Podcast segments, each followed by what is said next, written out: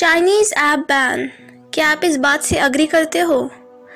आप तो जान ही चुके होंगे कि हाल ही में गवर्नमेंट ने 59 चाइनीज़ ऐप को बैन कर दिया। मेरे ख्याल से निश्चित रूप से बहुत ही शानदार पहल है और हम सभी को चाइनीज़ प्रोडक्ट्स पर प्रतिबंध लगा देना चाहिए, ना कि बस चाइनीज़ एप्लीकेशंस पर। पिछले कुछ वर्षों में भारत एक चीफ प्रमोटर के रूप में उभरा है। जब टेक्नोलॉजी एडवांसमेंट और डिजिटल स्पेस में एक प्राथमिक बाज़ार की बात आती है तब इस समय डेटा सुरक्षा से जुड़े पहलू और 130 करोड़ भारतीयों की सीक्रेट्स की सुरक्षा के लिए चिंताएँ बढ़ गई है। हाल ही में ये ध्यान दिया गया है कि इस तरह की चिंताओं से हमारे देश की संप्रभुता और सुरक्षा को भी खतरा है। मिनिस्ट्री ऑफ़ इंफॉर्मेशन को बहुत सारे अलग अलग सोर्सेज से कई सारी शिकायतें मिली है, जिनमें कई मोबाइल ऐप के दुरुपयोग के बारे में रिपोर्ट शामिल है। जो चोरी करने के लिए एंड्रॉयड और आईओएस प्लेटफॉर्म पर उपलब्ध कुछ मोबाइल एप्लीकेशंस का यूज़ करते हैं और यूज़र्स के डेटा को गलत तरीके से उन सर्वर्स तक पहुंचाते हैं, जिनमें भारत के बाहर के लोकेशंस हैं। मैं वास्तव में एलएसी बॉर्डर पर अभी के सिचुएशन को देखते हुए इस कदम की सराहना करती हूँ। फिर से चीन ने सीमा पार करने की कोशिश की और भारत की भूमि पर कब्जा करने की कोशिश की। ऐसा ही सेम सिचुएशन अरुणाचल प्रदेश में पहले भी हुआ है। इस तरह चाइना को अपने बिज़नेस को बढ़ाने और अभी तक सीमा पर तनाव पैदा करने के लिए भारत को अपने आधार के रूप में उपयोग करने की उम्मीद नहीं करनी चाहिए थी। भारत चाइना के लिए बहुत बड़ा बिज़नेस मार्केट है और भारत इंटरनेशनल बिज़नेस के खिलाफ बिल्कुल भी नहीं है। हालाँकि मैं इसे चाइना सरकार को एक जवाब देने के रूप में देखती हूँ, जो सीमा पर लड़ने के लिए दुस्साहस दिखाते हैं और दुश्मन राष्ट्र के सहयोगी हैं। फिर भी सोचते हैं कि वो हमें कंज्यूमर के रूप में यूज़ कर सकते हैं। चाइना ने भारत को इंटरनेशनल स्तर पर तब भी अलग थलग कर दिया था, जब उन्होंने United Nation of security council में भारत के खिलाफ मतदान किया था।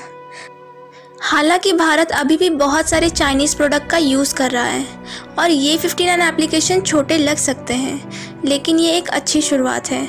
आखिरकार मुझे लगता है कि भारत अपने दम पर डिजिटल स्ट्रेंथ बढ़ा सकता है। अब बात आती है चाइनीज़ एप्लीकेशन को बैन करना क्यों ज़रूरी है? ज़ाहिर है, इन सभी एप्लीकेशंस ने यूज़र्स के डेटा को जनरेट किया, जो ऑब्वियसली चाइना में जाके स्टोर हो गया। चाइनीज़ सरकार के अनुसार, सभी कंपनियों को सरकार के साथ अपना डेटा शेयर करना होगा।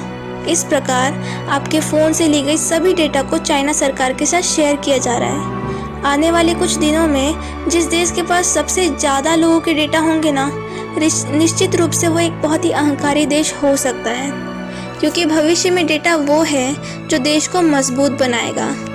हमने हाल ही में चाइनीज़ हैकर द्वारा फिशिंग और साइबर हमले को देखा।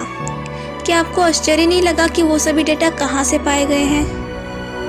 यह हमारे भारत सरकार द्वारा की गई एक बहुत ही बेहतरीन पहल है। अब रोज़गार की अपॉर्चुनिटीज़ प्रोवाइड करने वाले कई सारे भारतीय एप्लीकेशंस को जन्म मिलेगा। इसमें कुछ टाइम लग सकता है, पर अगर आपके लिए वो एप्लीकेशंस बहुत इंपॉर्टेंट थे तो आपको कुछ अल्टरनेटिव एप्लीकेशंस मिल जाएँगे, पर आपको बस थोड़ा ढूंढना पड़ेगा। हमने इस महामारी के दौरान बहुत सारी चीज़ों के लिए अपने आप को एडजस्ट करना सीख लिया है, और ये एप्लीकेशन इसकी तुलना में कुछ भी नहीं है। अगर चाइना को ये तय करने का अधिकार है कि उनके लोगों को किस एप्लीकेशन को यूज़ करने की ज़रूरत है तो ऑफ़ कोर्स हम भारतीयों को, हमारे भारत को भी ये हक है कि उनके लोगों को क्या देखने की ज़रूरत है और क्या चीज़ उनके लिए इंपॉर्टेंट है। आप शुरुआत की सराहना कीजिए। आशा है कि भारत अपने दम पर डिजिटल प्रेजेंस को बढ़ा सकता है। हमारे राष्ट्र में टैलेंट की कोई कमी नहीं है। हमारे यहाँ भी बहुत सारे टैलेंटेड लोग हैं जो बहुत ही अच्छे अच्छे एप्लीकेशंस को बनाएँगे और हम उसे यूज़ करेंगे। हम एकजुट होकर कुछ भी और कैसी भी चीज़ से लड़ सकते हैं। तो गाइस चाइनीज़ एप्लीकेशंस को बॉयकॉट कीजिए चाइनीज़ प्रोडक्ट्स को बॉयकॉट कीजिए और सारे इंडियन चीज़ों को यूज़ करना स्टार्ट कर दीजिए। Thank you so much